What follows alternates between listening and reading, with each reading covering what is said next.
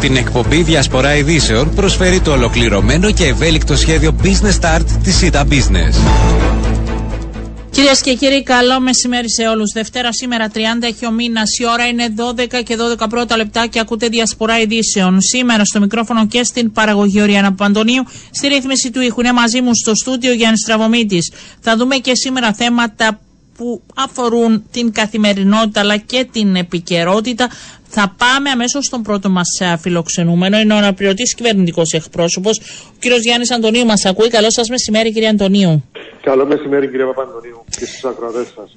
Λοιπόν, θέλουμε να ακούσουμε και από εσά παρά τις δηλώσεις που έχουν γίνει σε σχέση με την απόφαση της Κυπριακής Δημοκρατίας να απέχει ε, την ώρα της ε, ψηφοφορίας της συνεδρίας της Γενικής Συνέλευσης του ΟΗΕ για το ψήφισμα σχετικά με την παροχή ανθρωπιστικής βοήθειας στη Γάζα. Γιατί κατέληξε σε αυτή την απόφαση; Η θέση της Κυπριακής Δημοκρατίας, κύριε Παπαντονίου, όπως εκφράστηκε και στο Ευρωπαϊκό Συμβούλιο την περασμένη Παρασκευή, ήταν σαφέστατη. Εμείς από τη μια υποστηρίζουμε ότι θα πρέπει να κατονομαστεί και να καταδικαστεί η, η Χαμάς για το τρομοκρατικό χτύπημα της 7ης Οκτωβρίου και παράλληλα να δημιουργηθούν συνθήκες για την παροχή ε, απρόσκοπτης ανθρωπιστικής βοήθειας στον Παλαιστινιακό λαό. αυτή ήταν η θέση μας όπως εκφράστηκε στο Ευρωπαϊκό Συμβούλιο και αυτή τη θέση υποστήριζε η Κυπριακή Δημοκρατία και στη Γενική Συνέλευση των Εθνών. Δεν καρποφόρησε όμως η πρωτοβουλία αρκετών ευρωπαϊκών χωρών ούτως ώστε η Ευρωπαϊκή Ένωση να πάει, τα κράτη-μέλη εννοώ, να έχουν κοινή ε, για το ψήφισμα και έτσι αντιλαμβάνεστε ότι η Κυπριακή Δημοκρατία σε καμία περίπτωση δεν μπορούσε να στηρίξει ένα ψήφισμα το οποίο, το οποίο δεν θα καταδίκαζε απερίφραστα την τρομοκρατική επίθεση της 7ης Οκτωβρίου. Αυτή ήταν η θέση μας δεν στήριζε δεν... όμως την τρομοκρατική επίθεση. Δηλαδή ήταν ένα πρώτο βήμα. Δεν θα μπορούσε να συνενέσει ως προς το πρώτο βήμα και να εργαστεί παράλληλα ως προς και την έκδοση μιας καταδίκης. Δεν ήταν κάτι μέσα στο κείμενο που ήταν ενάντια στα πιστεύω της Κυπριακής Δημοκρατίας. Ναι, αντιλαμβάνομαι. Ναι, αλλά όπως το θέλετε η Τουρκία που παραβιάζει ναι. τα το, το διεθνές δίκαιο στην Κύπρο και τάχθηκε υπέρ του ψηφίσματος είναι η ειρηνοποιός δύναμη και η Κυπριακή Δημοκρατία. Δεν είναι. Το θέμα εκεί ήταν αφενός να καταδικαστεί η τρομοκρατική επίθεση και αφετέρου να στηρίξουμε ένα ψήφισμα το οποίο προσφέρει ανθρωπιστική, απρόσκοπτη ανθρωπιστική βοήθεια στον Παλαιστινιακό λαό.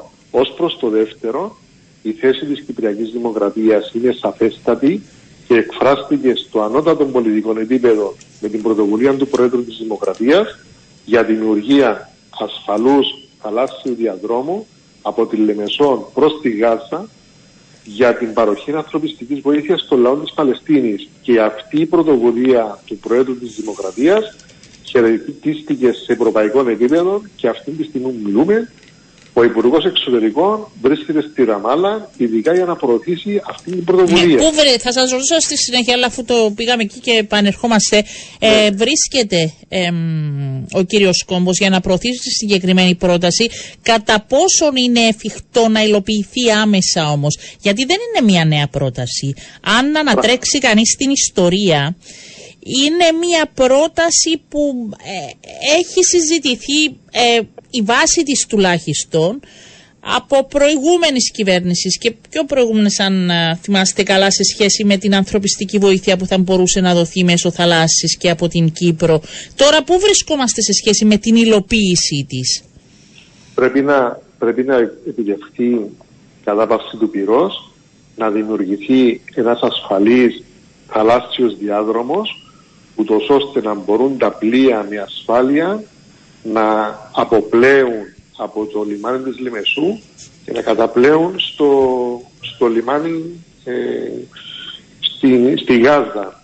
αυτή είναι η προϋπόθεση που πρέπει να, να, να, να προηγηθεί δηλαδή. Και ποιος θα εγγυηθεί αυτή την προϋπόθεση ώστε να μπορεί να τεθεί σε εφαρμογή; Είναι το κράτος του Ισραήλ αφενός και από την άλλη στον βαθμό αντιλαμβάνομαι ότι δεν μπορεί κάποιος να διαπραγματευτεί με τη Χαμάς σε ανώτατων επίπεδων. Υπάρχει Παλαιστινιακή, Παλαιστινιακή αρχή στο, στα, στα Παλαιστινιακά εδάφη. Αυτή, έχει, αυτή αναγνωρίζεται ε, διεθνώς και αυτή είναι υποκείμενο του διεθνούς ναι. δικαίου. Ναι. Υπήρχε προσέγγιση προς την Παλαιστινιακή Αρχή από πλευράς Κύπρου για αυτή την πρόταση; Ασφαλώς, ασφαλώς. Κυρία Παπαντονίου, πρόεδρος της Δημοκρατίας το περασμένο. Εγώ ρωτάω για να έχουμε την εικόνα, ναι, πώς ναι, γίνεται. Ναι, ναι. Αλίμονο, αλίμονο. Το περασμένο Σάββατο ο πρόεδρος της Δημοκρατίας, όταν πήρε μέρος στη σύνοδο του Καΐρου, είχε την ευκαιρία εκεί, υπήρχε η αποστολή της Παλαιστινιακής Αρχής, εκεί ήταν παρόν και ο πρόεδρος Αμπάς. Η πρωτοβουλία, όπως αντιλαμβάνεστε και όπως είναι γνωστό, έγινε σε επίπεδο Παλαιστινιακής Αρχής σε επίπεδο Αιγύπτου, σε επίπεδο Ιορδανίας και ε, η πρόταση αυτή μεταφέρθηκε και στον ο, Πρωθυπουργό του Ισραήλ από τον πρόεδρο της Δημοκρατίας διαζώσει. Ε, ήταν κάτι για το οποίο η Κυπριακή Δημοκρατία προτίμησε να κρατήσει έτσι ε, χαμηλούς τόνους. Κινηθήκαμε διακριτικά διότι αντιλαμβάνεστε την ώρα της ανάφλεξης πολύ δύσκολα και όταν μπαίνεις μπροστά το γόητρο που είναι μέρος της διαδικασίας σε μια σύραξη ε, πολλές φορές μπορεί να, να ανατρέψει οποιαδήποτε πρωτοβουλία. Η Κυπριακή Δημοκρατία κινήθηκε διακριτικά με όλους τους δρόντες ε, ούτως ώστε αυτή η πρωτοβουλία να καρποφορήσει. Ναι, δεν ξέρω Παρόμοια... πώς μπορεί να καρποφορήσει όμως. Κύριε Αντωνίου, ε, σε σχέση πρώτα με την... Ε, με τις διαβεβαιώσεις που πρέπει να ληφθούν ε, και δεύτερον είμαστε έτοιμοι αν αύριο ε, οι εξωγενείς παράγοντες εξαλειφθούν για να την υλοποιήσουμε. Δηλαδή είναι πολύ ωραίο να τη λέμε, αλλά από εκεί και πέρα, επειδή ακούει ο κόσμος και ακούμε και εμείς και αντιλαμβανόμαστε πόσο εύκολο είναι να γίνει πράξη. Βεβαίως είναι εύκολο. Είναι ήδη η ανθρωπιστική βοήθεια τώρα πηγαίνει οδηγός. Ναι. Έτσι, με ναι. λεωφορεία ναι. από την Αίγυπτο. Και όταν μπορούν και όταν την αφήνουν, ναι. Μάλιστα. Εμείς είπαμε ότι αυτό μπορεί να γίνει, να λειτουργήσει η Κύπρος ως αφετηρία ενός θαλάσσιου διαδρόμου από τη Λεμεσό προς την Λωρίδα της Γάζας. Έτσι, διαθαλάσσης. Ναι. εάν το Ισραήλ και οι υπόλοιποι τρόντες μέσα στην περιοχή δεχτούν αυτήν τη συμφωνία, αυτήν την πρωτοβουλία, αντιλαμβάνομαι και με τις εγγύησεις των ΗΠΑ θα, θα διασφαλιστεί ασφάλεια έτσι, για, τα, για τα πλοία αυτό είναι θέμα ημερών να υλοποιηθεί. Και αύριο, εάν μαζευτεί η βοήθεια στο λιμάνι Λεμεσού, μπορούν να, να βρεθούν τα πλοία για να... Το Ισραήλ τι έχει απαντήσει; Στον πρόεδρο. Ισραήλ... Φαντάζομαι έχει γίνει η συζήτηση, έτσι. Ενώ τι, τι είναι αυτή η εικόνα που λαμβάνουμε από το Ισραήλ; Ασφαλώς, ασφαλώς έγινε συζήτηση. Εκείνη την ώρα τη δύσκολη αντιλαμβάνεστε ότι ήταν πολύ νοπά τα πράγματα για να μπορέσει έτσι να, να πάρει μια απάντηση ο Πρόεδρος, όμως η, δεν υπήρξε αρνητική η απάντηση του Πρωθυπουργού του Ισραήλ. Αυτή είναι η θέση μας, που μπορώ να σας πω. Μάλιστα. Θα επιμείνουμε, δηλαδή τι λέμε, αλλά θα επιμείνουμε πως τα μέλη τα οποία είναι και τα άμεσα εμπλεκόμενα για να λάβουμε απαντήσεις. Η, η πρωτοβουλία μας είναι εκεί. Ναι. Γι' αυτό σας είπα, γι αυτό σας είπα ο Υπουργός Εξωτερικών ε, θέτει αυτό το θέμα και ενώπιον της Παλαιστινιακής Αρχής στη συνάντησης με τον, με τον Παλαιστίνο ομολογών του. Έχουμε επαφή με το κράτος του Ισραήλ, έχουμε ανοιχτή επικοινωνία με την Ιορδανία, ούτως ώστε όταν δημιουργηθούν οι προϋποθέσεις για να ελοποιηθεί αυτή η πρωτοβουλία, η Κυπριακή Δημοκρατία θέλει να λειτουργήσει ως γέφυρα συνεργασίας και ειρήνης ανάμεσα στους λαούς της περιοχής. Θέλουμε να στηρίξουμε τον Παλαιστινιακό λαό και θέλω να πάω και λίγο πίσω σε ό,τι αφορά το ψήφισμα. Για μας είναι ναι. ξεκάθαρο η Χαμάς δεν εκπροσωπεί τον Παλαιστινιακό λαό στο σύνολο του και πιστεύουμε ότι. Γι' αυτό Χαμάς... ίσως ξένησε κάπως η στάση της Κύπρου, γιατί κανείς νομίζω δεν πιστεύει ότι εκπροσωπεί ε, τον ε, λαό και ίσως έπρεπε να δοθεί ε, το ναι, αν θέλετε, στο περιεχόμενο του ψηφίσματος. Γιατί αντιλαμβανόμαστε από κατοχή, αντιλαμβανόμαστε από το πόσο δύσκολα περνά κάθε άνθρωπος που δέχεται άδικα θα έλεγα εγώ από όποια πλευρά και αν είναι ε, τις επιπτώσεις ενός πολέμου και μιας σύραξης. Δεν διαφωνώ μαζί σας κύριε Παπαντονίου, όμως σας είπα η θέση μας είναι, ήταν και είναι σαφέστατη. Εμείς δεν χωρίζουμε τους ανθρώπους ανάλογα με την εθνικότητά τους. Δεν μπορούσε η Κυπριακή Δημοκρατία σε καμία περίπτωση να στηρίξει ένα ψήφισμα το οποίο δεν καταδίκαζε τη σφαγή αθώων ανθρώπων. Δεν έχουν χρώμα για μας οι άνθρωποι αν είναι ε, Εβραίοι, αν είναι Άραβες. Εμείς είχαμε ενταχθεί από την αρχή, καταδικάσαμε ένα περίφραστα την τρομοκρατική επίθεση της Χαμάς της 7ης Οκτωβρίου και την ίδια ώρα με πρωτοβουλίες του Προέδρου εμπράκτος σταθήκαμε δίπλα στον Παλαιστινιακό λαό και επιμένουμε ότι σε καμία περίπτωση δεν πρέπει το, το δικαίωμα του Ισραήλ για αυτοάμυνα να θεωρηθεί ότι είναι λευκή επιταγή χωρίς όρια εναντίον αμάχων. Αυτή είναι σαφέστατα ναι. η θέση της Κυπριακής Δημοκρατίας. Ήταν, ήταν μια θέση που αν θέλετε συν, συμπίπτει, συνυπάρχει, συζητήθηκε και με κάποιες άλλες χώρες της Ευρωπαϊκής Ένωσης που για μας ε, υπάρχει και η πολιτική προέκταση αν θέλετε ότι θα πρέπει να συνυπάρξουμε και να προχωρήσουμε μαζί όπως η Ελλάδα, η Γερμανία. Η Κυπριακή Δημοκρατία, κύριε Παπαντονίου, ασκεί το κυριαρχικό της δικαίωμα να αποφασίζει ε, σε θέματα εξωτερικής πολιτικής. Αντιλαμβάνεστε όμως ότι μια χώρα που είναι κράτος μέλος της Ευρωπαϊκής Ένωσης ενός οργανισμού με, με άλλα μέλη δεν μπορεί να λειτουργεί αυθαίρετα.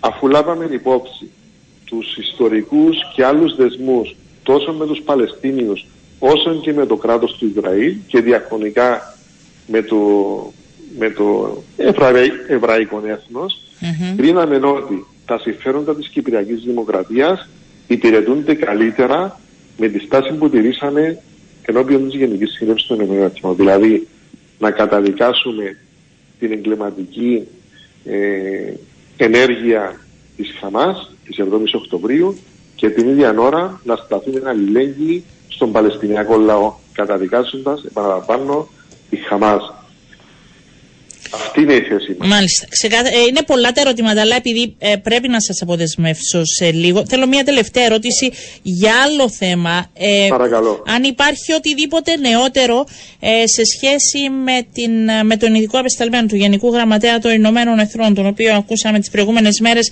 έδωσε από ό,τι αντιληφθήκαμε και συγκεκριμένο όνομα προς τον πρόεδρο Χριστοδουλίδη και έλαβε θετική ε, απάντηση από πλευράς Λευκοσίας. Αν έχουμε οποιοδήποτε ενημέρωση από πλευράς ε, Ηνωμένων Εθνών, αν ενημερώθηκαν και τα άλλα μέλη, αν συμφώνησαν στη συγκεκριμένη προσωπικότητα, γνωρίζετε κάτι περισσότερο; Η τελευταία ενημέρωση που είχαμε, κύριε Παπαντονίου, δεν διαφοροποιεί τα δεδομένα που λέγαμε την Παρασκευή. Ότι δηλαδή, με βάση την πληροφόρηση που έχουμε από την έδρα των Ηνωμένων Εθνών, μέχρι το τέλος της εβδομάδας αυτής, αναμένεται ότι θα υπάρξει επίσημη ανακοίνωση του ονόματος του απεσταλμένου. Τέλος αυτής της εβδομάδας.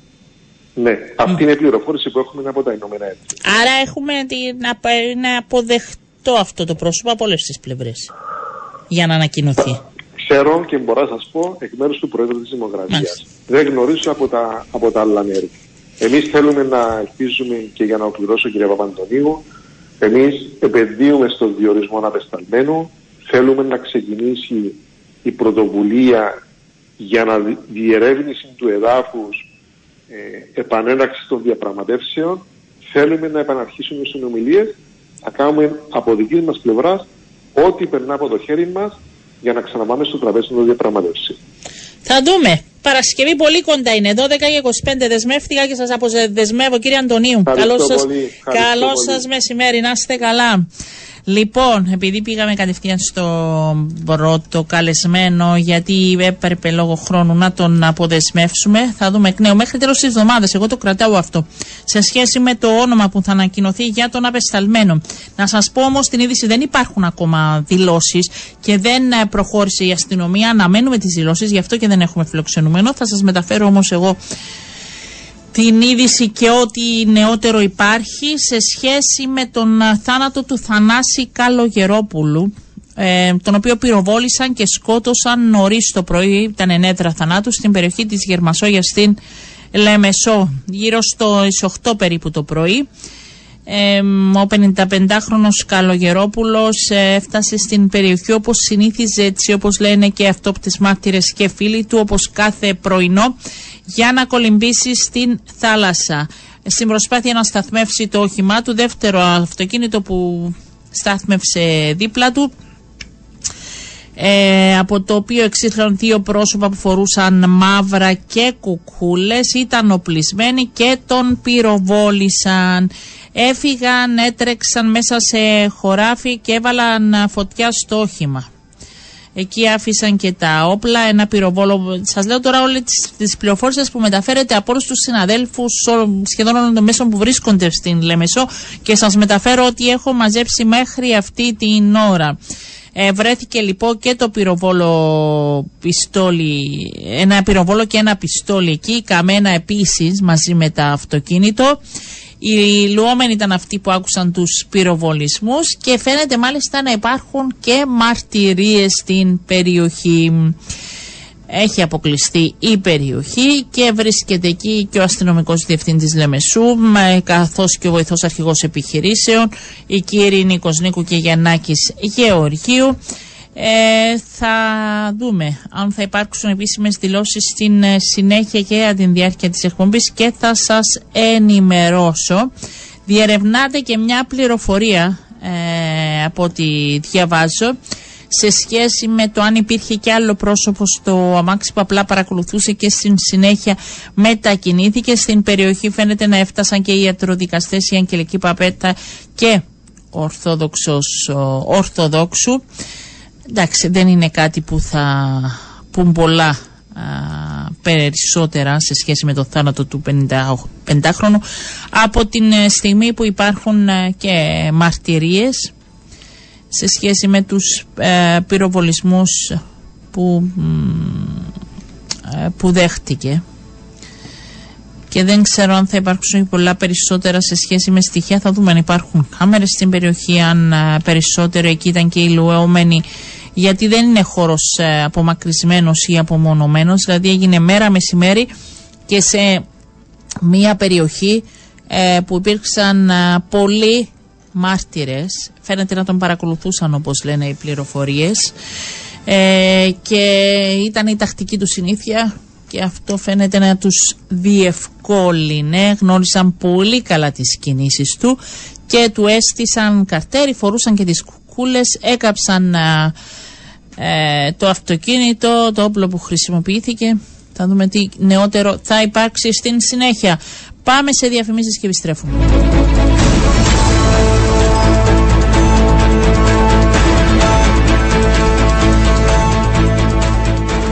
Λοιπόν, επιστρέψαμε κυρίες και κύριοι. Μέχρι να συνδεθούμε με τον επόμενο μας ε, φιλοξενούμενο γιατί θα μιλήσουμε σε σχέση με τις ε, συντάξεις και το τι προνοείται.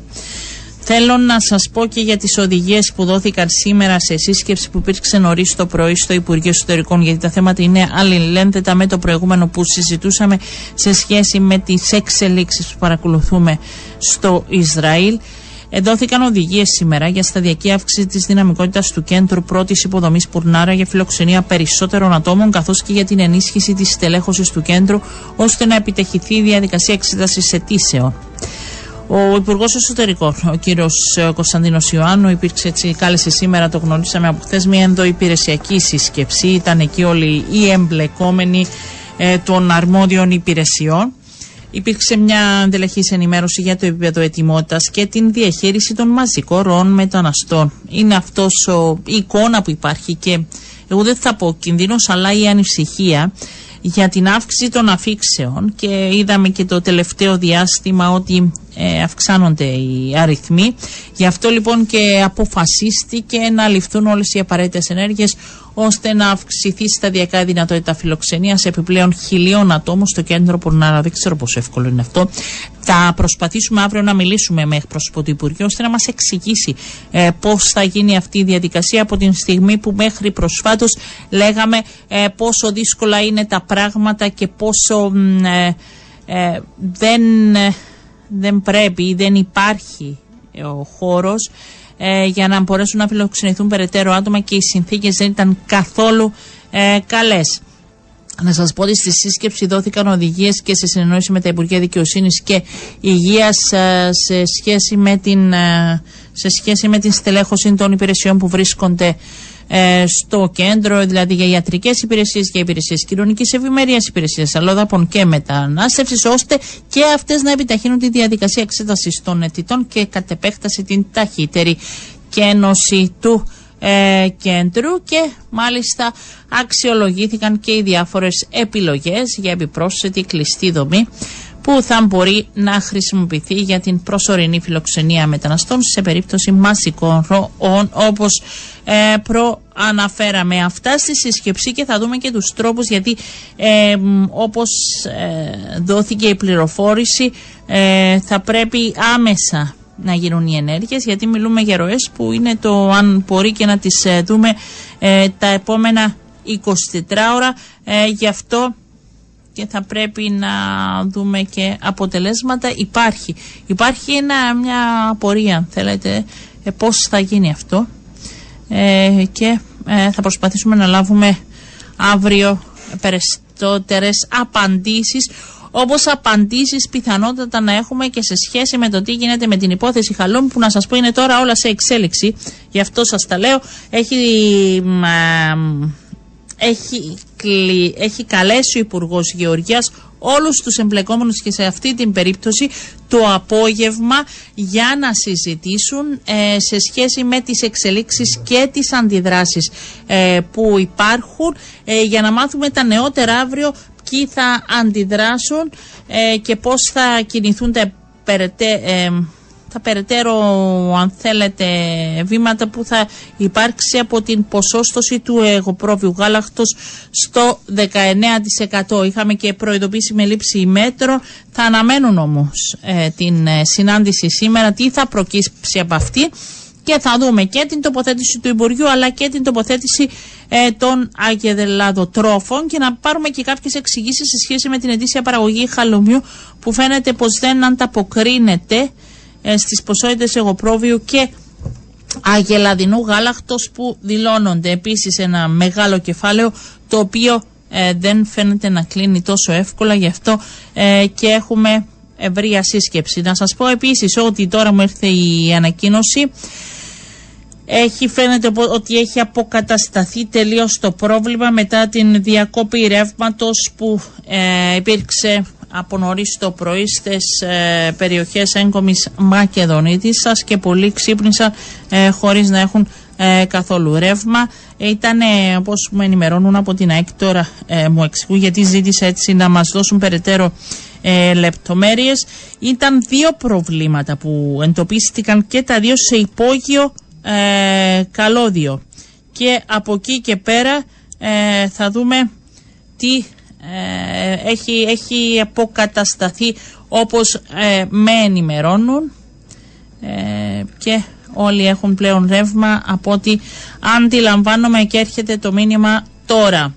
Να σας πω ότι υπάρχει και μια συζήτηση στην Επιτροπή Οικονομικών και τώρα λαμβάνω από τον ε, συνάδελφο εκεί που παρακολουθεί εντός σε σχέση είναι η προπολογισμό σήμερα ενώπιον της Επιτροπής είναι ο Υπουργός ε, Μεταφορών αφού εξετάζεται ο προπολογισμό του και ξεκαθάρισε σύμφωνα και με τον uh, καλό συνάδελφο τον Παναγιώτη τον Ρουγκάλα ότι δεν πρόκειται να μπουν χρονομετρητές στα φανάρια τουλάχιστον μέχρι το Μάρτιο-Απρίλιο του 24 και προτεραιότητα αυτή την ώρα έχουν τα έξυπνα φανάρια ε, για να μπορούν να διευκολυθούν ε, και οι οδηγοί είναι ο κύριος ε, Βαφεάδης φαίνεται να παίρνει έτσι πολύ έντονα και πολύ προσωπικά την όλη προσπάθεια σε σχέση με το κυκλοφοριακό και τα προβλήματα συνεχίζεται η συζήτηση ενώπιον της Επιτροπής Οικονομικών αυτή την ώρα. Πάμε λοιπόν στον Υπουργό Εργασίας, ο κύριος Γιάννης Παναγιώτου μας ακούει. Καλό σας μεσημέρι, Υπουργέ. Καλό σας μεσημέρι. Και ξέρετε, επειδή γίνεται έτσι έντονη συζήτηση από όλες τις πλευρές και είναι έντονη με την έννοια ότι ε, υπάρχουν απόψεις οι οποίες μιλούν για ένα διάλογο που ίσως θα πρέπει να εντατικοποιηθεί σε σχέση με τι συντάξει στην αναλογιστική μείωση. Θέλετε να μας πείτε την πρόταση που παρουσιάσατε και την Παρασκευή για να αντιληφθεί ο κόσμος πώς κινείται το Υπουργείο σας. Κύριε Παντονίου, εμείς ως κυβέρνηση χειριζόμαστε μεθοδικά και αποτελεσματικά όλα τα σημαντικά ζητήματα που είναι ανοιχτά. Ανταποκρινόμαστε στις ανάγκες της κοινωνίας σύμφωνα με τις δυνατότητες της οικονομίας. Για το θέμα της αναλογιστικής μείωσης του 12% για την πρόορη συνταξιοδότηση στα 63 χρόνια, η οποία ισχύει από το 2012 που θεσμοθετήθηκε, βασιζόμαστε στα συμπράσματα της αναλογιστικής μελέτης που πραγματοποιήθηκε σύμφωνα με τις οδηγίες που δώσαμε αμέσως μετά που αναλάβαμε για να αξιολογηθεί από το Διεθνή Οργανισμό Εργασίας το περιθώριο που υπάρχει σύμφωνα με τις δυνατότητες του Ταμείου Κοινωνικών Ασφαλίσεων για να γίνει κάποια παρέμβαση διορθωτική και στοχευμένη σε σχέση με αυτό. Μάλιστα. Και αυτές οι δυνατότητες έχουν προσδιοριστεί έτσι ώστε να μην επηρεάζουν αρνητικά τη βιωσιμότητα του Ταμείου Κοινωνικών Ασφαλίσεων και να μην αυξάνουν τις εισφορές των εργοδοτών και των εργαζομένων.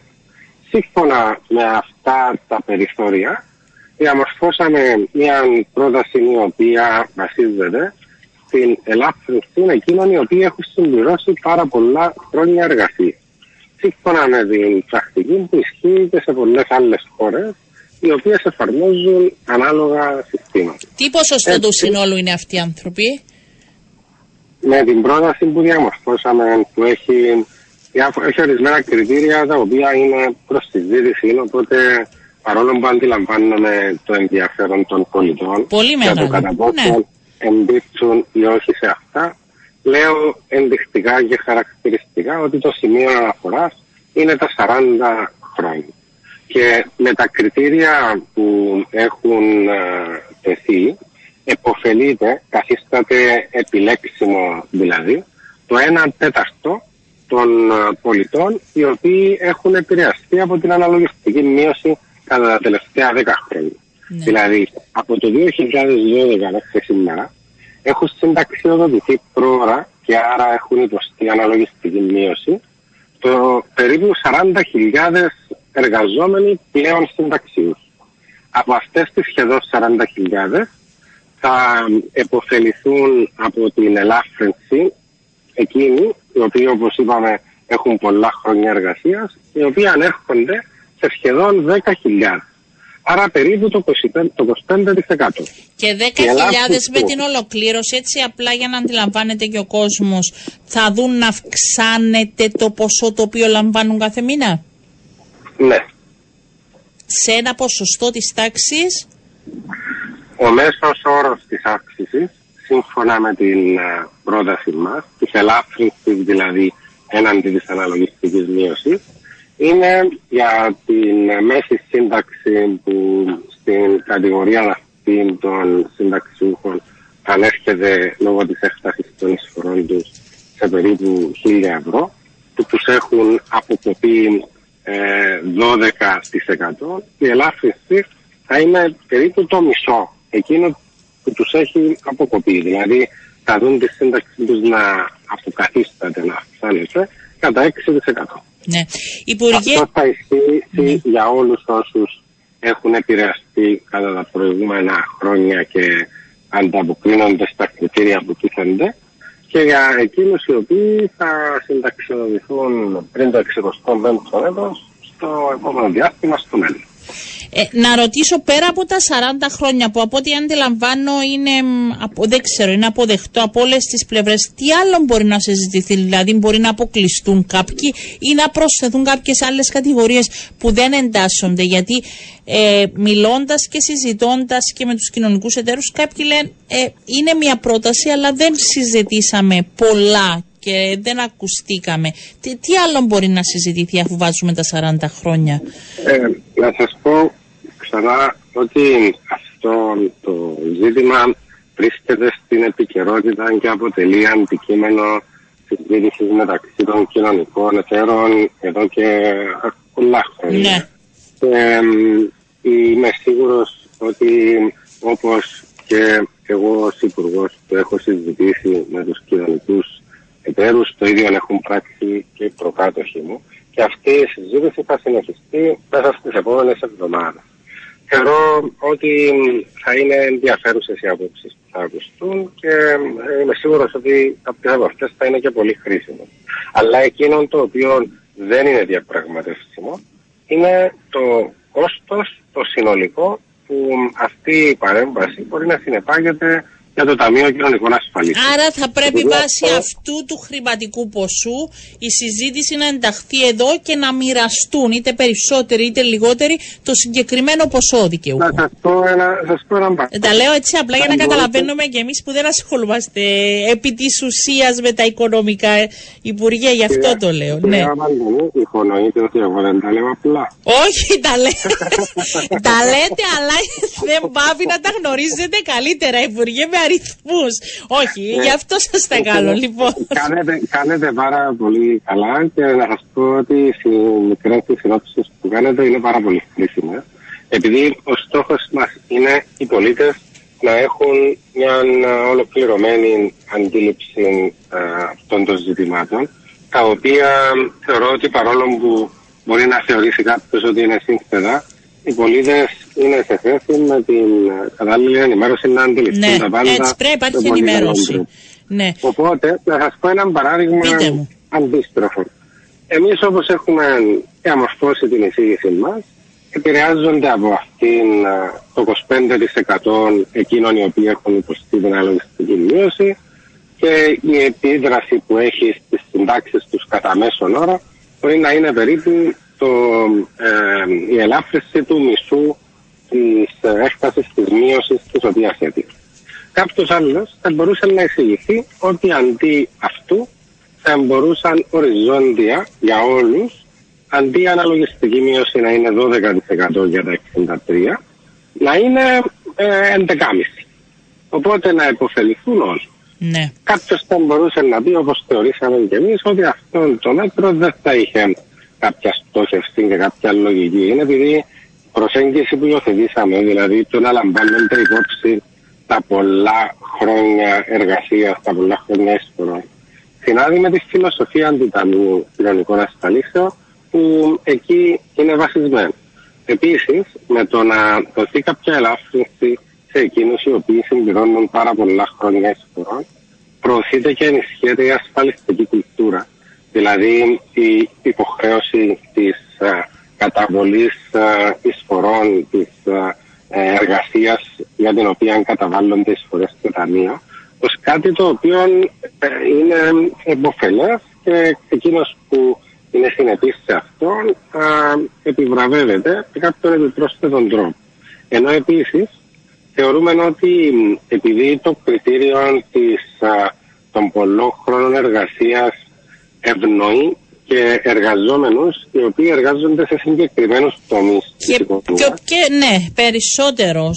και τομείς οι οποίοι ήταν παλαιότερα πιο... Ε, είχαν περισσότερους εργαζόμενους, μεγαλύτερο αριθμό. Ευνοεί περισσότερο εργαζόμενους που μπαίνουν στην αγορά από πολύ μικρή Χειρονακτικές εργασίες κυρίως, αν είμαστε ναι. Που είναι εργαζόμενοι στην οικοδομική βιομηχανία. Περνούν και δύσκολα.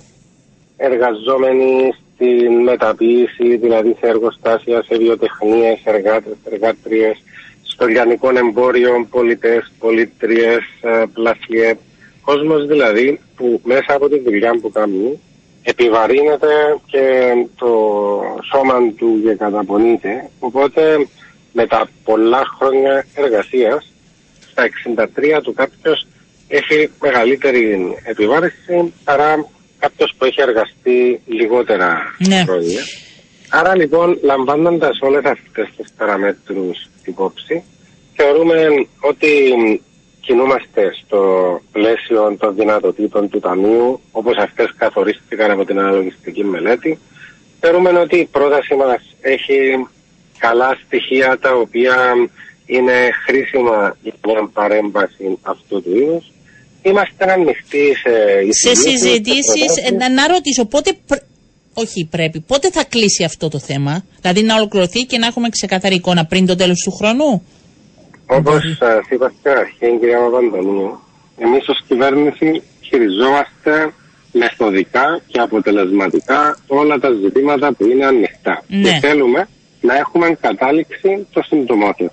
θεωρώ ότι θα είναι εφικτό μέσα στις επόμενες εβδομάδες και μέσα από τις επαφές που θα έχουμε με τους κοινωνικούς εταίρους να διαπιστώσουμε κατά πόσον μέσα από τη συζήτηση υπάρχει κάποια ε, προοπτική για συνένεση που δεν χρειάζεται να είναι κατά ανάγκη ομοφωνία. Είμαστε παράλληλα σε διάλογο και με την κοινωνία, με τους πολίτες. Ε, Στόχος δηλαδή θα είναι να κλείσει εντός του 23. Είναι δύσκολο βέβαια, λίγοι δύο μήνες μείνανε, αλλά θα... Θεωρώ ότι θα είναι εφικτό να διαπιστώσουμε κατά πόσον όντως πρόταση μας αξιολογείται ότι κινείται προς τη σωστή κατεύθυνση αν αυτό διαπιστωθεί, τότε θα προχωρήσουμε με την ετοιμασία νομοσχεδίου, το οποίο να εγκριθεί από το Υπουργικό Συμβούλιο και να κατατεθεί στην Βουλή των Αντιπρόσωπων. Ναι. Εάν διαπιστωθεί ότι η προσέγγιση την οποία προτείνουμε μέσα από το πλαίσιο που περιγράφουμε δεν είναι ικανοποιητική, τότε θα ισχύσει αυτό που ισχύει σήμερα όπου η αναλογιστική μείωση αφορούσε και αφορά όλους όσους συνταξιοδοτούνται πριν από το 63ο έτος και ενδεχομένως σε μεταγενέστερο στάδιο, ίσως στο πλαίσιο της συνταξιοδοτικής μεταρρύθμισης, θα μπορούμε να επανέλθουμε. Αλλά Άρα αν υπάρξει αδιέξοδο θα παραμείνει ως έχει. Μα δεν τίθεται θέμα αδιεξόδου επειδή δεν είναι απαραίτητο να είναι προϊόν συμφωνία ή όποια εξέλιξη. Αλλά εμάς μας ενδιαφέρει να υπάρχει μια ικανοποιητική συνένεση και λέω ότι αν αυτό δεν είναι εφικτό ε, θα συνεχίσει να ισχύει αυτό που ισχύει σήμερα. Αλλά θεωρώ ότι μέσα από το διάλογο θα καταστεί εφικτό να βρούμε αυτές τις ε, συνενέσεις και να δώσουμε τη δυνατότητα στους εργαζόμενους που έχουν εργαστεί για πάρα πολλά χρόνια να έχουν κάποια ελάφρυνση από την αναλογιστική μείωση και ο κόσμος χρειάζεται ανάσες και σύμφωνα με τις δυνατότητες του Ταμείου όπως έχουν προσδιοριστεί θεωρώ ότι θα καταστεί εφικτό να ανταποκριθούμε στον κόσμο και να δώσουμε εκείνο ναι. το οποίο είναι εφικτό. Οι δυνατότητες του Ταμείου εξασφαλίζουν ότι ε, άνθρωποι που μπαίνουν τώρα ε, στον εργασία, στην εργασία ε, θα λάβουν κοινωνικές ασφαλίσεις με την αφιπηρέτησή τους; Η βιωσιμότητα του Ταμείου είναι ισχυρή και για να παραμείνει τέτοια πρέπει να είμαστε πάρα πολύ προσεκτικοί σε οποιασδήποτε αποφάσεις λαμβάνουμε σε σχέση με, τα, με την επίδραση τους στις δαπάνες του Ταμείου. Οπότε εμείς για οποιαδήποτε α, πολιτική επεξεργαζόμαστε και για οποιαδήποτε απόφαση είμαστε, έχουμε την πρόθεση να λάβουμε θα μετρούμε, θα συνεχίσουμε να είμαστε πολύ προσεκτικοί και μεθοδικοί επειδή ούτε με την οικονομία παίζουμε, ούτε με το Ταμείο Κοινωνικών Ασφαλίσεων κάνουμε πειράματα. Ε, Δυστυχώς, κατά τα πρόσφατα παρελθόν, είδαμε που μπορούν να οδηγήσουν οι πρακτικές εκείνες οι οποίες δεν λαμβάνουν υπόψη τις δυνατότητες και τι οικονομίας και των δημόσιων οικονομικών. Εδώ οι ακροατές με ρωτάνε αν θα μπορείτε να στηρίξετε και σχέδιο πρόορη αφιπηρέτησης για τον ιδιωτικό τομέα κάποια στιγμή. Μα το Ταμείο Κοινωνικών Ασφαλίσεων είναι για όλους. είναι για όλους και η δυνατότητα για τη συνταξιοδότηση στο 63ο έτος για καταβολή σύνταξης από το Ταμείο Κοινωνικών Ασφαλίσεων αφορά και των δημόσιων και των ιδιωτικών τομέα. Ε, και κάτι τελευταίο με ρωτήσω, γιατί ξέρω ότι θα σας αποδεσμεύσω, πρέπει να είστε σωστοί με τους συναδέλφους. Ε, με ρωτάνε σε σχέση με τον κατώτατο μισθό.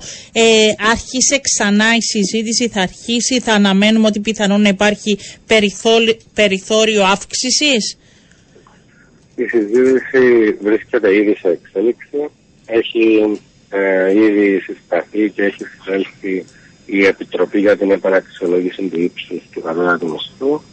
Ήδη και εγώ βρίσκομαι σε μια διαδικασία επαφών σε διάφορα επίπεδα έτσι ώστε να είμαστε βέβαιοι πως οι αποφάσεις που θα ληφθούν θα είναι και προϊόν συζήτησης αλλά και σωστά ενημερωμένες και τεκμηριωμένες έτσι ώστε μέχρι το τέλος του χρόνου να δημοσιοποιηθεί και να τεθεί σε εφαρμογή για τον δύο χρόνο το διάταγμα για τον κατώτατο μισθό. Μάλιστα, έτσι να βγαίνετε και να λέμε θετικά και όσο μπορούμε να δίνουμε ανάσες προς όλους μας. Να μας δίνετε ανάσες γιατί ο κόσμος ε, τις χρειάζεται. Ευχαριστώ πολύ Υπουργέ, να είστε καλά, καλή συνέχεια. Καλά, σας ευχαριστώ πολύ κύριε Παπαντονίου και είμαστε στη διάθεση σας για να καταφέρνουμε να ενημερώνουμε. Έτσι, να γνωρίζει και να υπάρχει διαβούλευση και ενημέρωση. Ευχαριστώ. Ήταν κυρίες και κύριοι ο Υπουργός Εργασίας, ο κύριος Γιάννης ε, Παναγιώτου, ε, σε σχέση με τις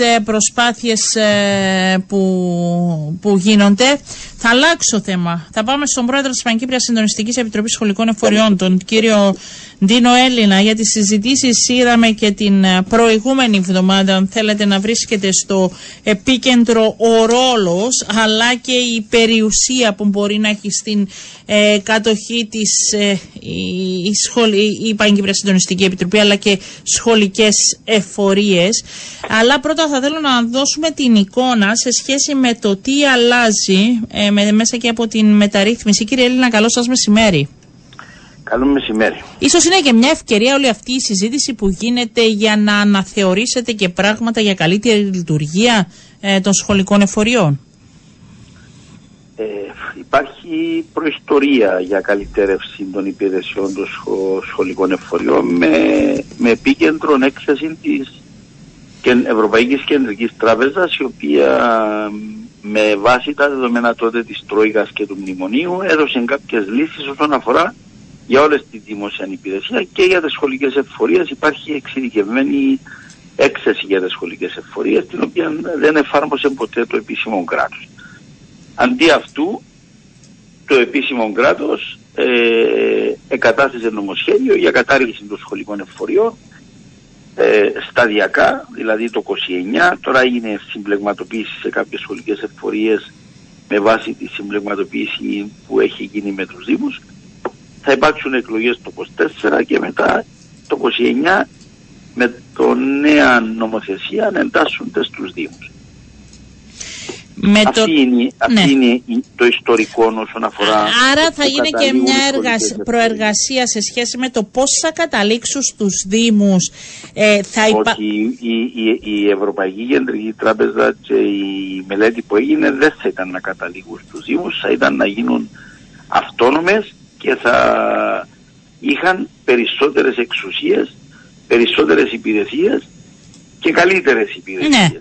Αυτή η μελέτη είναι στο καλάθι. ναι, θα καταλήξω στους Δήμους. Από ότι... Λοιπόν, ναι, καταλήγοντας στους Δήμους που εμείς διαφωνούμε κάθετα για πολλούς λόγους και σε μια επιστολή μας που στείλαμε προχθές στην Επιτροπή Εσωτερικών της Βουλής είναι όπως αναθεωρήσουν αυτή τη σκέψη γιατί αυτή τη στιγμή δημιουργούμε υδροκέφαλους οργανισμούς οι οποίοι αντί να γίνονται παραγωγικοί θα γίνονται αντιπαραγωγικοί αντί να έχουν ευελιξία θα, θα, θα γίνονται ε, οι υπηρεσίες πιο complicated και ε, στο τέλος της ημέρας θα υποφέρουν οι σχολικές μονάδες. Ένας Δήμος, όπως παραδείγματος χάρη να πω το Δήμο Λεμεσού για να μην παρεξηγηθώ που είμαι εδώ δεν ναι, ναι, ναι, ναι, που είσαστε. 500 ναι. υπαλλήλους. Τώρα θα ενταχθούν το 29 άλλοι 550 υπαλλήλοι που έχουν σχολικές εφορίες στον Δήμο και ένας Δήμος, ένας οργανισμός θα έχει 1100 υπαλλήλους για να διαβιώνει και του Δήμου. Αντιλαμβάνεστε ο, η πορεία μιας εξελικτικής και επιτυχημένης ή επιχείρησης ή οργανισμού είναι η αποκέντρωση υπηρεσιών, όχι η συγκέντρωση υπηρεσιών που, που, που τίνει να γίνει με την τοπική αυτοδιοίκηση και με τις εφαρμογές στην νέας νομοθεσίας. Όμως κύριε... Το θέμα ναι. Είναι τα κληροδοτήματα. Παρόλο που βγήκε από την νομική υπηρεσία την οποία σεβόμαστε 100% ότι τα κληροδοτήματα μπορεί να μεταφερθούν στους νέους οργανισμούς που ονομάζονται δήμοι που θα ενταχθούν οι εφορίες. Εμείς έχουμε μια επιφύλαξη ότι με βάση τα κληροδοτήματα ε, και θα προχωρήσουμε και νομικά για αυτό το θέμα ότι δεν μπορούν τα κληροδοτήματα που έχει η σχολική εφορία Λεμεσού, η σχολική εφορία Λευκοσίας, η σχολική εφορία Λάρνακας και άλλες εφορίες να μπορούν έτσι εύκολα διότι το κληροδότημα πίσω από ένα κληροδότημα υπάρχει έναν άτομο το οποίο έκαμε δωρεάν στα, στη σχολική εφορία για μια χρήση την οποία είναι κατατεθειμένη στο κτηματολόγιο αυτή η χρήση και τα λεφτά που θα έρχονται από αυτή τη χρήση που να ε, διατίθενται. Αυτή, αυτό το θέμα ε, δεν είναι εύκολο να γίνει μεταβίβαση από την σχολική εφορία ναι. στο Δήμο το κληροδότημα. Έχω πολλά ερωτήματα. Αφήστε με ένα-ένα να, τα, να τα βάζουμε. Εντάξει. Σε ναι, σχέση με τις σχολικές εφορίες που θα πηγαίνουν στους Δήμους και δεν θα μπορούν να ελέγχονται γιατί θα είναι ε, έτσι πολλά αν θέλετε που θα είναι υπό των Δήμων. Να ρωτήσω τώρα, δεν νιώθετε ότι κάποιες σχολικές εφορίες λειτουργούν ως ε, μικρές αυτοκρατορίες με την έννοια ότι αποφασίζουν και διατάζουν και καμιά φορά κινούνται και με μη, δημοκρατικούς, μη δημοκρατικό τρόπο σε σχέση με την πρόσληψη ε, ανθρώπων, με την ποια σχολεία ε, θα γίνουν ποιες διορθωτικές κινήσεις, αγορές. Δηλαδή αυτά ποιος στέλεχει κύριε Έλληνα; Ακριβώς μου δώσετε έναν ε, σοβαρό μπαλάκι να σας απαντήσω. Ναι. Αυτά που λέτε κατά κυριότητα κατά 99% συμβαίνουν εκεί που πάμε να κάνουμε σήμερα τα νέα δεδομένα της τοπικής αυτοδιοίκησης. Συμβαίνουν κυρίως εκεί που η τοπική σχολική εφορία ναι. είναι και η κοινότητα. Δηλαδή είναι, αντιλαμβάνεστε, ε, στις μικρές σχολικές εφορίες συμβαίνουν αυτά τα πράγματα που μου αναφέρετε. Εγώ ξέρω και σε μεγάλους Δήμους που οι σχολικές εφορίες έχουν μεγάλη ελέγχονται, δύναμη. Εντάξει, ελέγχονται οι σχολικές εφορίες. Αν υπάρχει οποιοδήποτε πρόβλημα το οποίο είναι ε, παράτυπων ή παράνομων, υπάρχει έλεγχος από το Γενικό Ελεκτή, υπάρχει έλεγχος ο οποίος οποιοδήποτε δεν κάνει σωστά τη δουλειά του, του τον ισχύει για όλη τη δημόσια υπηρεσία, για όσου ναι. οργανισμούς ευρύτερου ή δημόσιου τομέα συμπεριφέρονται με αυτόν τον τρόπο. Σίγουρα τυχάνουν να, να, να τύχουν πολλές εφορίες να βελτιώσουν τις διαδικασίες τους, να βελτιώσουν τις υπηρεσίες τους, να βελτιώσουν ό,τι χρήζει να βελτιώσουν. Αντιλαμβάνεστε, η σχολική εφορία είναι εκλελεγμένη. Ναι. Υπάρχει ένα συμβούλιο το οποίο το εκλέγει ο κόσμος. Αν δεν κάνει τη σωστά τη δουλειά του, να μην το ξαναεκλέξει ο κόσμος. Ναι. Ή αν δεν κάνει σωστά τη δουλειά του και τύχει να έχει ποινικό ή άλλο αδίκημα, τότε η δικαιοσύνη να εφαρμόσει κανονικά τους νόμους της. Α πούμε, να, να σας ρωτήσω, κάθε, κάθε χρόνο. Όχι, δεν κατηγορούμε. Λέμε για, κάποιες, για κάποια σημεία. Δεν λέμε ότι δεν κάνουν δουλειά, γιατί κάνουν πολύ καλή δουλειά σε πολλά σημεία. Απλά να σας ρωτήσω, ας πούμε, κάθε χρόνο. Ε, και πείτε μου την άποψη σας, γιατί θέλω. Κάθε έναρξη σχολικής χρονιάς συζητάμε, ας πούμε, για τους συνοδούς. Και όλα πέφτουν ξαφνικά ότι οι σχολικές εφορίες που είναι υπεύθυνες ε, δεν σκέφτονται. να το πείτε, βέβαια, βέβαια. Να το πω φωναχτά. Ναι. Οι συνοδοί τα οποιαδήποτε προβλήματα, όχι μόνο φέτος. Ναι. Και πέρσι και ναι, ναι, μα γι αυτό το λέω. Για να μην κατηγορηθώ ότι. Ε, ε, όχι, εγώ το θυμάμαι χρόνια. Το θυμάμαι χρόνια. Σας το λέω εγώ. Την παλιά ή την καινούρια. Ναι. Το πρόβλημα των συνοδών έγκυται αποκλειστικά στο Υπουργείο Παιδείας το εκάστοτε, το οποίο ταλαιπωρεί το σύστημα ολόκληρο, δηλαδή έρχονται επαρχιακές επιτροπές, ζητούν ένα αριθμό ατόμων για σχολικές συνοδούς. Αν δεν έχουμε εμείς την έγκριση στις σχολικές εφορίες, ε, δεν μπορώ να προσλάβω σύνοδο. Είναι καθαρά η έγκριση του αριθμού των συνοδών από το Υπουργείο Παιδείας, από την Επιτροπή Νητικής Εκπαίδευσης. Έρχεται ο κόσμος και δεν αντιλαμβάνεται ότι είναι απόφαση του Υπουργείου που παίρνει αν θα έρθουν καινούργιες θέσεις για συνοδούς σε μια σχολική μονάδα. Για να καταλάβετε, μέχρι σήμερα παίρνουμε εγκρίσεις για συνοδούς ενώ τα αιτήματα είναι από τον Απρίλιο-Μάιο ή τον Ιούνιο. Άρα είναι η κολυσιεργία του Υπουργείου που δεν σας δίνει ότι θέλουμε πέντε και, και εσείς εγκρίνετε τρει. Δεν ζητάμε εμείς το τι θέλουμε. Υπάρχει τοπική επαρχιακή ναι. επιτροπή ειδικής εκπαίδευσης που ελέγχει την επαρχία ολόκληρη με τα αιτήματα που έρχονται από τους γονείς ή τα σχολεία. Καταλήγει στην κεντρική επαρχιακή, στην κεντρική επιτροπή του Υπουργείου Παιδείας και το Υπουργείο Παιδείας απαντά αρνητικά. Κάνουν στάσεις οι γονείς ξαναελέγχεται το αίτημα ξανά και μέχρι σήμερα, σήμερα έχουμε τέλος Οκτωβρίου, παίρνουμε θέσεις για συνοδούς. Μέχρι σήμερα. Το σύστημα ταλαιπωρείται από την έγκαιρη απόφαση που πρέπει το Ειδική Επιτροπή του Υπουργείου Παιδείας να παίρνει ότι πρέπει να... Δηλαδή αφού είναι εγκρίνα συνοδόν το 9 του Σεπτέμβρη και απάντησα όχι, γιατί ταλαιπωρώ το σύστημα να μισή μήνα και έρχομαι τέλος του Οκτώβρη και εγκρίνω το όχι μου του κάνω τον ναι. Ποιος ταλαιπωρείται; Ναι.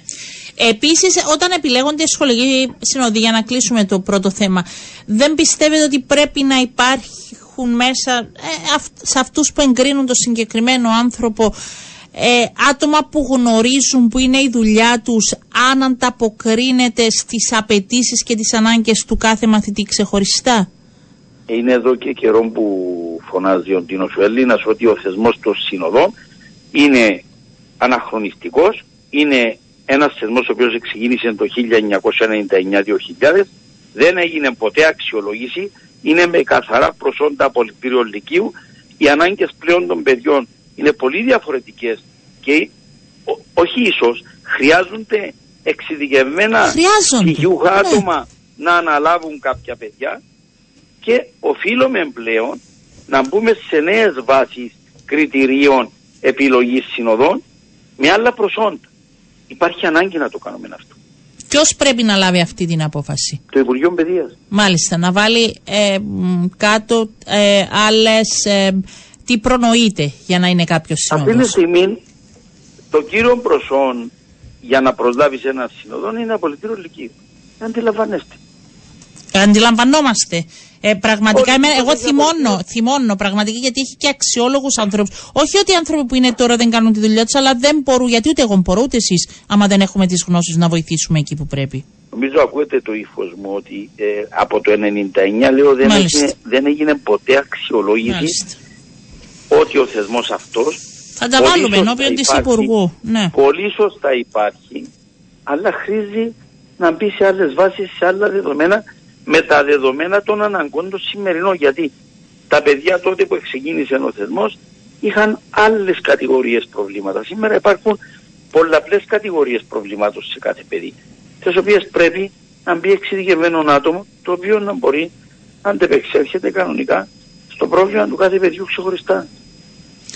Ε, θα σας ρωτήσω για κάτι άλλο σε σχέση με την περιουσία ε, των, που λέγαμε πριν. Ε, αξιοποιείται όσο πρέπει για να στηρίξει τους λόγους για τους οποίους δίνεται ε, πολλές φορές από δωρεάν αυτές οι, οι, οι, περιουσίες; Κοιτάξτε, ένα κληροδότημα ε, έχει όρους και προϋποθέσεις ότι τα λεφτά τα οποία κάποια κληροδοτήματα μπορεί να μην φερνούν κανέναν εισόδημα.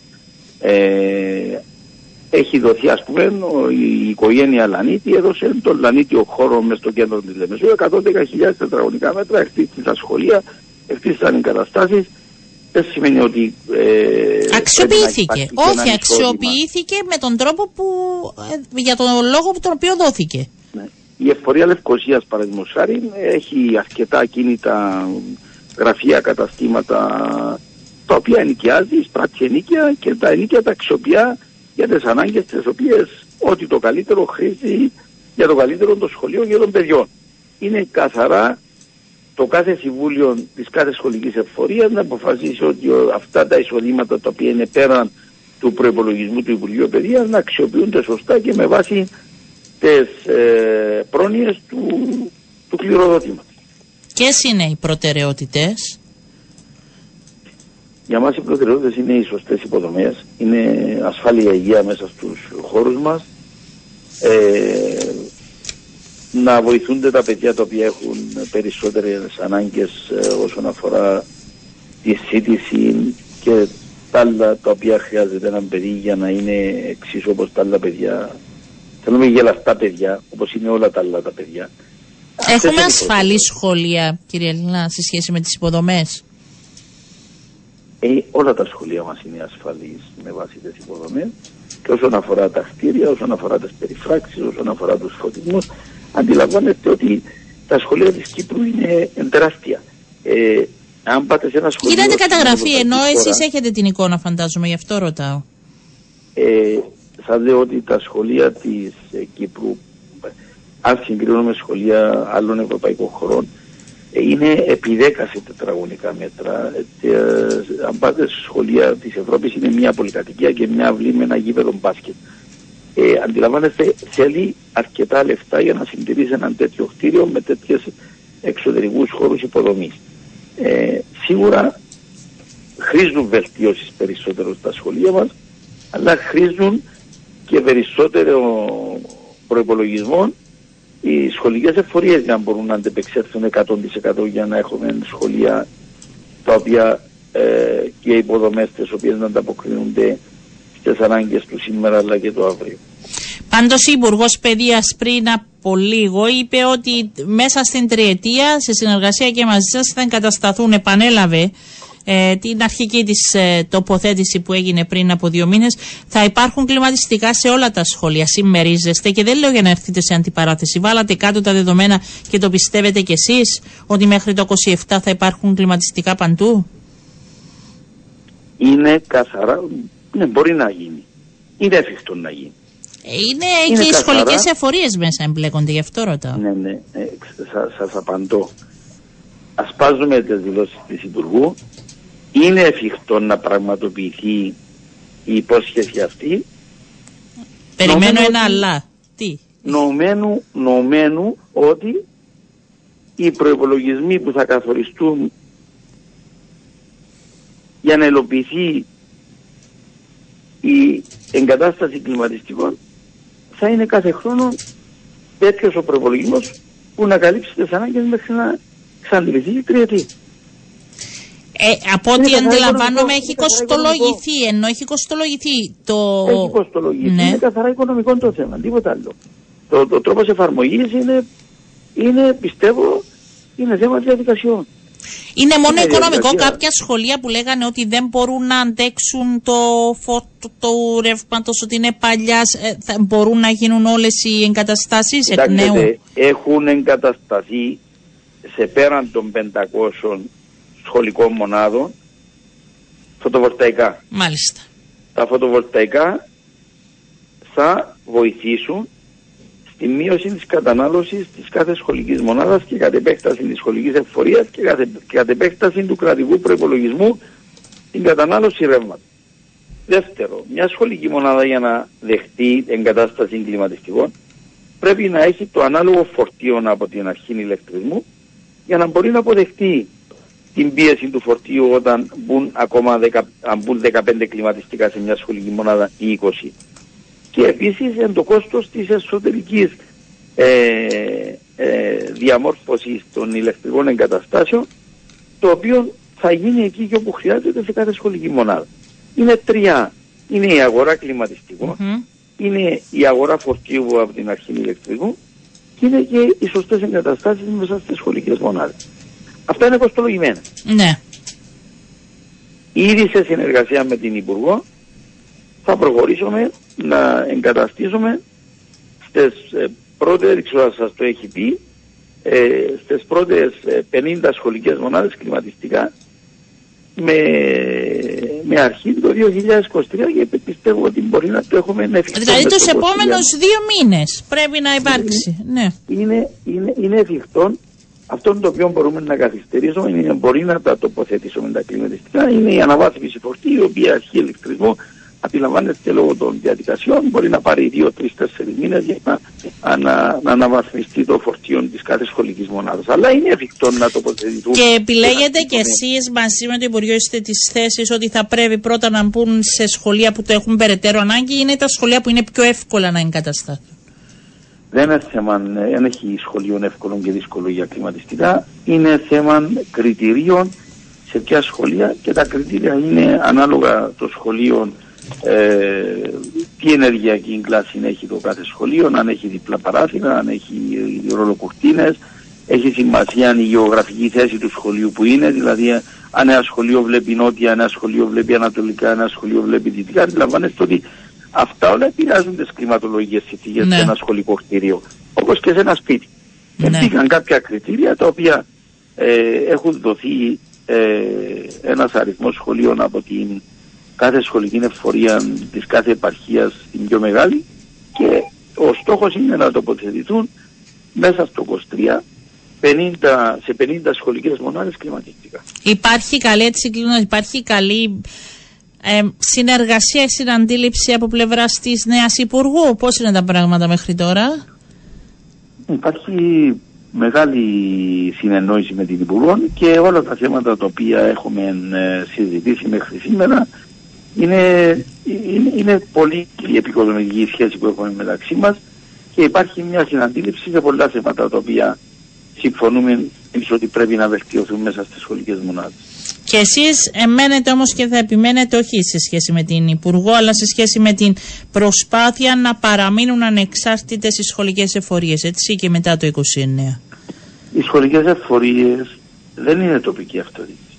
Οι σχολικές εφορίες είναι κομμάτι του Υπουργείου Παιδείας και πρέπει μέχρι το 29 να αναθεωρηθεί αυτή η απόφαση γιατί θα το πω και θα το επαναλάβω ότι ε, η ένταξη των σχολικών εφοριών στους Δήμους θα είναι τα φόπλακα στις υπηρεσίες που, που πρόσφατα μέχρι σήμερα οι εφορίες στις σχολικές μονάδες.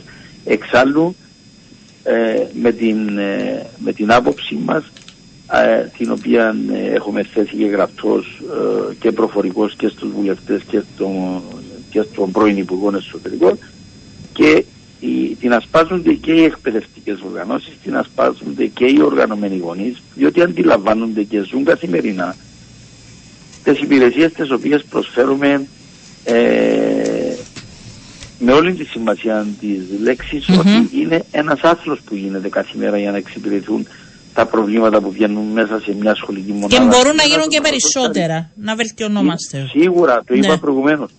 Ε, είναι ένας άθλος που γίνεται για να εξυπηρετείς καθημερινά μια σχολική μονάδα. Είναι ένας ζωντανός οργανισμός μια σχολική μονάδα ένα, ε, που έχει απαιτήσεις.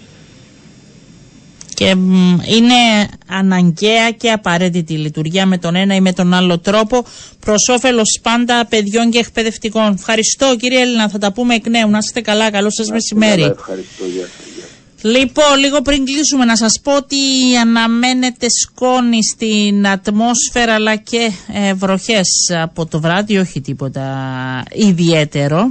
Ε, αύριο ε, νεφώσεις, ε, μεμονωμένες βροχές κυρίως ορεινά και στα βόρεια και θα συνεχιστεί έτσι το σκηνικό μέχρι και την Πέμπτη χωρίς ε, ιδιαίτερες μεταβολές στην ε, θερμοκρασία που παραμένει προς το παρόν λίγο ψηλότερη για την εποχή.